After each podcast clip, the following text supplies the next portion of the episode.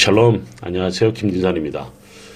이번 학기는 우리가 구약 성경과 신약 성경을 읽다 보면 자주 만나는 어, 이해하기가 어렵고 또 해석하기 어려운 소위 난해 구절들을 만나게 되는데요. 그 난해 구절들을 어, 좀 역사와 언어로 풀어보는 그런 시간을 또 그런 강좌를 어, 시도해 보고자 합니다. 사실 성경 언어인 그 히브리어 헬라어를 기초부터 학습을 하고 나서 성경을 읽고 이해하기까지는 상당한 시간을 필요로 합니다. 그렇기 때문에 원어를 통한 혹은 역사를 통한 성경 이해는 어찌 보면 처음부터 무모한 발상일지도 모르죠. 하지만 언어를 통한 성경 이해는 요즘 우리 그리스도인들이 추구하는 성경적 삶을 어, 추구하는 오늘 우리에게 새롭고 좀 참신한 접근이 될 수 있지 않나 그렇게 확신을 합니다. 성경은 하나님께서 만드신 사람들이 땅에서 살아가면서 겪게 되는 성경적 사건, 어, 신앙적 사건을 기록하고 있죠. 그리고 언어는 사람들이 살아가는 삶의 이야기를 담고 있습니다. 만일 언어가 사람들의 이야기를 풀어내는 도구라고 한다면 언어에 대한 명확한 이해를 이해는 성경 사건을 올바르게 이해하는 데 도움을 어, 줄 것입니다.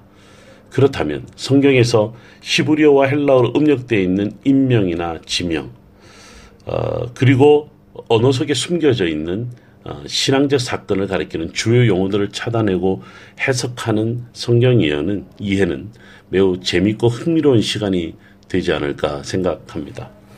저는 이스라엘에서 15년 동안 유학과 목회를 했습니다. 어, 거기서 히브리어로 말하고 쓰고 읽으면서 어, 왜 이렇게 쉽게 이해할 수 있는 성경이 즉 히브리어로 읽고 히브리어로 말하고 히브리어로 어, 이 성경을 이해해 보는데 이렇게 쉬운 성경이 왜 그렇게 그동안 어려웠을까 하는 생각을 많이 했죠. 그래서 저는 설교할 때마다 어, 대부분 다 어, 우리 예루살렘 교회 멤버들이 히브리어를 하는 사람들이기 때문에 히브리어를 어, 말하고 또 히브리어로 직접 해석하는 어, 그 어, 설교 시간에 참 어, 행복했고 지금도 그 시절이 생각이 많이 어, 납니다. 이렇듯 그 히브리어나 헬라어로 어, 풀어보는 성경 공부 또 성경 이해는 구약 성경과 신약 성경 각 책에서 어, 이해하기 쉬운 우리가 만나면서 이해하기 쉬운 어, 언어적인 용어들을 찾아서 좀 우리가 접근을 해보고자 하는 겁니다. 오늘은 제일 먼저 어, 우리가 공부를 하려고 하는 주제는 이스라엘 역사의 주인공인 이스라엘 민족의 정체성에 관한 것입니다. 우리는 성경에서 히브리인, 이스라엘 민족 혹은 백성, 그리고 유대인이라는 이름을 어, 가진 사람들을 자주 만나잖아요. 그런데 우리는 이들에게 붙여진 이름들이 모두 동일하다고 단순히 생각합니다. 그러나 사실 그렇지 않습니다. 히브리인, 이스라엘 민족, 유대인은 시대에 따라 다르게 사용되었고 어, 또 그리고 그 이름 하나하나가 이스라엘 사람들이 그 시대의 정체성을 나타내고 어, 있는데요. 어, 인류의 기원이 아담이라고 합니다. 그렇다면 이스라엘 민족의 기원은 누구일까요? 어, 그렇습니다. 바로 아브라함입니다. 그런데 아브라함부터 시작하는 이스라엘 민족은 처음부터 민족을 이루고 시작한 것이 아니라 아브라함의 한 가족에서부터 시작되었죠. 아버지 대로와 함께 살았던 아브, 아브라함이 지금의 터키 동부 지역인 하란에서 하나님의 부르심을 받고 가나안 땅으로 이주합니다. 그 이후 아브라함은 이삭을, 이삭은 야곱을, 야곱은 요셉을 낳았는데 바로 그들이 히브리인 혹은 어, 이스라엘 어, 백성들의 조상이 되었던 거죠. 그리고 우리는 아브라함과 이삭과 야곱과 요셉을 가리켜 족장들이라고 부르잖아요. 학자들은 이스라엘 역사의 시작을 족장 시대에서 출발합니다. 그리고 족장 시대의 이스라엘 사람들을 히브리인이라고 부르고 있고 또한 가나안 땅으로 들어가기 전까지 어, 광야에서 생활했던 어, 사람들을 가리켜 히브리라고 부르죠. 히브리어의 원래 히브리어 원어는 이브리 이브리입니다. 이브리는 강을 어, 건너다 혹은 강 건너편이란 뜻을 갖고 있습니다. 아브라함은 유프라테스 강, 강 건너편 즉 강의 동편에 위치했던 아, 메소토, 뭐, 메소포타미아 우르를 떠나 아, 터키 동부 지역인 하란까지 이주했습니다. 아버지 데라의 죽음 이후 하나님 부르심에 순종하여 하란을 떠나 가나안 땅으로 갔었죠. 강을 건넜던 아브라함은 하나님의 지시에 따라 움직였다는 사실 때문에 아브라함을 히브리인의 아버지라고 부를 수 있습니다. 일부 학자들이 주장하고 있는 이브리, 즉 히브리인에 관련된 역사적 증거가 하나 있는데요. 어, 이집트의 수많은 왕들 가운데 아주 제 유명한 왕이죠. 람세스 2세입니다. 보통 우리가 18왕조 어, 이야기를 할 때 람세스 2세를 자주 이야기를 하는데요. 람세스 2세가 당시 우리 성경에 어, 라암셋이라고 하는 도시죠. 어, 기록에 따른 피 람세스라는 어, 도시인데 그 도시를 건설할 때 람세스 2세의 한 관리가 아피루에게 양식을 나눠주라고 현장 주임에게 지시한 내용이 기록된 문서가 발견된 적이 있습니다. 아피루 혹은 하피루는 뿌리 잃은 떠돌이들 혹은 외국인으로서 다른 나라에서 살아가는 사람들을 가리킵니다. 당시 이집트는 최고의 문명 제국이었습니다. 외국에서 흘러 들어온 자들이 많았고 그들 대부분은 사회적 약자로서 낮은 사회적 지위를 가진 사람들이었습니다. 이집트 사람들은 경멸하는 투로 그들을 아피루 혹은 하비루라고 불렀습니다. 바로 이들 아피루가 곧 이브리의 다른 말로서 바로 히브리인들을 가리킨다는 어, 가리키고 있다고 주장한 학자들이 있죠. 그렇다면 히브리인은 이스라엘 사람들이 자신들을 가리키기 위해 사용된 것이 아니고 외국인들이 이스라엘 사람들에 관해 말할 때 사용했다는 어, 그런 뜻이 되지 않을까요? 그리고 무엇보다도 이집트의 종살이로 400년 혹은 430년을 살아온 이스라엘 백성들을 경멸하는 투로 이집트 사람들이 사용했을 수 있다는 결론이 됩니다. 히브리인의 정체성을 알 수 있는 중요한 단서가 성경에 있습니다. 구약성경 10년기 26장 5절에서 드러난 모세의 설교에서 그 단서 하나를 찾을 수 있는데요. 너는 또 내 하나님 여호와 앞에 아뢰기를 내 조상은 방랑하는 아람 사람으로서 애굽에 내려가 거기서 소수로 거류하였더니 여기에서 모세는 자신의 조상은 방랑하는 아람 사람이었다라고 증언합니다. 요셉의 시대로부터 모세가 등장하기까지 히브리인 즉 떠돌이로 살아야만 했던 이스라엘 사람들은 이제 히브리인의 시대를 넘어 이스라엘 민족의 시대로 가야 하는 시점에 이르렀던 것입니다. 모세와 함께 했던 40년 광야 생활은 히브리인을 이스라엘 민족으로 어, 하나로 만드는 중요한 시기였습니다. 이집트에서 떠돌이로 살았던 사람들 대부분이 모세를 따라 나섰습니다. 새로운 세상, 새로운 역사를 꿈꾸며 가나안 땅을 향해 출발했죠.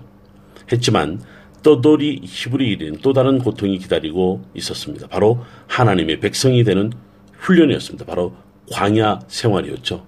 사람들이 만든 세상에 다른 어떤 신이 아닌 오직 여호와 하나님만이 히브리 사람들의 하나님이라는 사실을 고백하는 시간이 바로 광야 40년이었습니다.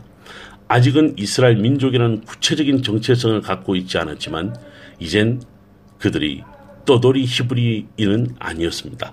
종살이로 수백 년 동안 고통을 받았던 떠돌이 히브리인이 히브리인들이 하나님 명령에 순종하여 이집트를 떠났다면 우리는 이제 그들이 그들을 떠돌이 히브리인들이라고 부를 수 어, 없습니다. 그렇다면 그들을 이제 영적인 히브리인이라고 말하면 어떨까요? 히브리인의 원래 의미인 건너다 혹은 건너편 외에 또 다른 의미 하나가 아, 있습니다. 그들은 이제 아브라함이 그랬던 것처럼 오직 하나님의 지시에 따라 움직이는 사람들이 된 거죠. 히브리인의 또 다른 의미는 바로 움직이다 혹은 이동하다 입니다. 떠돌이 히브리는 먹을 것을 찾아가는 사람이지만 영적인 히브리는 하나님의 지시에 따라 움직이는 사람인 거죠. 아브라함, 이삭, 야곱, 요셉 등 족장들이 가나안 땅에 정착하는 과정을 살펴보면 이집트, 아브라, 아람, 가나안 땅을 무, 어, 가나안 땅을 무대로 옮겨 다니면서 이주민의 서름과 아픔을 겪으면서 점차 정착민으로서 안정을 찾아갔다 라고 말할 수 있습니다. 드디어 하나님의 지시에 따라 요단강을 그, 건너간 이후 히브리인들은 약속의 땅, 젖과 꿀이 흐르는 땅, 아름다운 땅, 즉 하나님께서 지시하셨던 땅에 정착하였습니다. 이제 그들은 유목민의 히브리인이 아닌 정착민의 이스라엘 백성이 되었습니다. 사실 이스라엘이라는 이름은 창세기 32장 28절에서 먼저 등장합니다. 야곱의 다른 새 이름이 바로 이스라엘이었던 거죠. 그가 이르되 내 이름을 다시는 야곱이라 부를 것이 아니로 아니요 이스라엘이라 부를 것이니 이는 내가 하나님 및 사람들과 겨루어 이겼음이니라. 하지만 그 이후 야곱의 이름은 몇몇의 경우를 제외하고 계속적으로 이스라엘이 아닌 야곱으로 나타납니다. 야곱에게는 아들 열둘이 있었습니다. 창세기 36장 31절에서 우리는 이스라엘 자손이라는 이름을 발견하는데 분명 야곱의 열두 아들로부터 형성된 가족들이었습니다. 우리가 알고 있는 대로 야곱의 열두 아들 이름에 따라 초기 이스라엘의 열두 지파가 만들어졌고 그들이 이스라엘 민족을 이루었습니다. 그렇다면 아브라함이 메소포타미에서 만나 메소포타미에서 강을 건너 가나안 땅으로 이주하여 히브리인 조상이 되었고 히브리인 시, 히브리인 시대의 야곱은 가나안 땅에 정착하고 살아갈 이스라엘 민족의 조상이 된 셈이죠. 다시 정리하면 이스라엘 사람은 초기 이스라엘 역사에서 두 이름을 가지고 있었습니다. 하나는 히브리인이고 다른 하나는 이스라엘 민족 혹은 이스라엘 백성이었던 것입니다. 히브리인은 하나님의 백성이 되는 과정에서 생겨난 떠돌이라는 정체성이었고 이스라엘 민족 혹은 백성은 가나안 땅을 정복하고 정착하는 과정에서 가나안의 이방인들과 이방 신들과 싸우면서 생겨난 이스라엘 국가를 이루는 정체성이 되었다라고 말할 수 있습니다. 여기서 우리는 이스라엘이란 원래 히브리만을 살펴보아야 하는데요. 일반적으로 이스라엘의 이름을 하나님과 겨루어 이겼다라고 합니다. 그런데 이스라엘의 히브리어 표현에는 이겼다라는 의미가 없습니다. 히브리어 동사는요, 완료와 미완료 두 시제만을 갖고 있습니다. 완료 시제는 과거와 현재의 의미를 갖고 있고 미완료 신제는 현재와 미래의 의미를 갖고 있습니다. 히브리어 이스라엘은 미완료 시제이지만 3인칭 남성 단수형 들어서 그 의미는 그가 하나님과 싸우고 있다. 혹은 그가 하나님과 싸울 것이다. 라고 번역될 수 있습니다. 하지만 히브리어 구문론에 따르면 이스라엘의 마지막 단어 에림, 목적격이 아니라 주격으로도 사용될 수 있기 때문에 그 번역을 하나님께서 싸우고 계신다. 그리고 하나님께서 계속하여 싸우실 것이다. 라고도 번역을 할 수 있습니다. 우리는 성경에서 하나님의 사람들이 이방 민족이나 이방 신들과 늘 싸우는 사건을 자주 볼 수 있습니다. 가장 많은 전쟁을 치렀던 다윗이 어렸을 때 블레셋 사람들이 쳐들어와 이스라엘을 괴롭혔을 때 다윗이 그 전장에 나가 골리앗과 맞습니다. 다윗이 골리앗과 싸울 때 블레셋 군대를 향하여 이렇게 선포합니다. 전쟁은 여호와께 속한 것인즉 그가 너희를 우리 손에 넘기시리라. 사무엘상 17장 47절 말씀이죠. 그리고 분열 왕정 시대 당시 남유다의 왕들 가운데 가장 신실했던 아, 여호사밧 왕 때 모압과 암몬 자손이 마온 사람들과 결탁하여 남유다를 공격해 왔습니다. 이때 여호사밧은 아, 하나님의 도우심을 위해 기도했죠. 역대기야 20장 14절에 보면 여호와의 영이 회중 가운데서 레위 사람 아, 야하시엘에게 임하였으니 그리고 15절 야해, 야하시엘이 이르되 온 유다와 이스라 예루살렘 주민과 여호사밧 왕이여 들을지어다 여호와께서 이같이 너희에게 말씀하시기를 너희는 이 큰 무리로 말미암아 두려워하거나 놀라지 말라 이 전쟁은 너희에게 속한 것이 아니요 하나님께 속한 것이라고 선포했었습니다. 이스라엘의 역사는 전쟁의 역사라고 말합니다. 끊임없이 이스라엘 민족과 땅을 괴롭히는 이방 민족과 아, 이방 신들과 싸웠던 거죠. 그런데 그 싸움과 전쟁은 이스라엘 민족의 싸움이 아니라 하나님의 싸움이며 전쟁이라고 말하는 것입니다. 결국 이스라엘의 이름이 갖는 의미는 이스라엘 역사에서 볼 수 있듯이 하나님께서 싸우시고 계시며 계속해서 하나님은 아, 이스라엘 백성을 위하여 싸우실 것이다라는 의미를 의미로 말할 수 있습니다. 마지막으로 유대인에 관한 이야기입니다. 유대인의 정체성에 관한 이야기입니다. 솔로몬은 솔로몬 왕은 주전 967년에서 931년까지 이스라엘 통치했다고 합니다. 그리고 주전 931년 아, 이스라엘 나라는 분열되었고 북쪽은 북이스라엘이라고 칭하고 여, 여로보암이 다스렸죠. 남유다 남쪽은 남유다라고 칭하고 르호보암이 다스렸습니다. 물론 다윗이 예루살렘을 중심으로 한 나라를 만들기 이전에도 이스라엘과 유다라는 이름이 먼저 등장했었죠.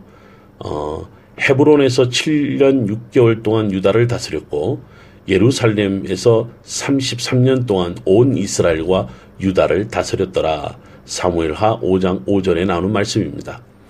솔로몬이 죽고 난 다음에 북이스라엘은 이스라엘로 점차 불려졌고 남유다는 유다라고 점점 바뀌어갔습니다. 그러다가 주전 722년 아수리의 살만 에셀 5세가 북이스라엘과 수도 사마리아를 멸망시켰고 주전 586년 바벨론의 느부갓네살 2세가 남유다와 예루살렘 성전을 파괴시켰습니다. 북이스라엘과 사마리아 땅은 아람과 아수리의 이방의 이방인 땅으로 버림받았고 남유다의 지식인들과 제사장들은 바벨론으로 유배당하는 수모를 겪게 되었습니다. 바벨론 사람들은 남유다에서 포로로 잡혀온 사람들을 어, 유다인 혹은 유대인이라고 불렀던 거죠.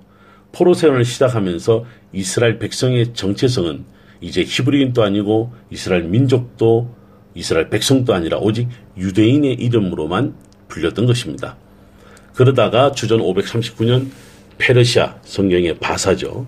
페르시아의 고레스가 바벨론을 점령한 난, 하고 난 이후에 유대인들에게 그들의 땅 유다 예루살렘으로 돌아가도록 어, 허락하는 칙령을 내렸습니다.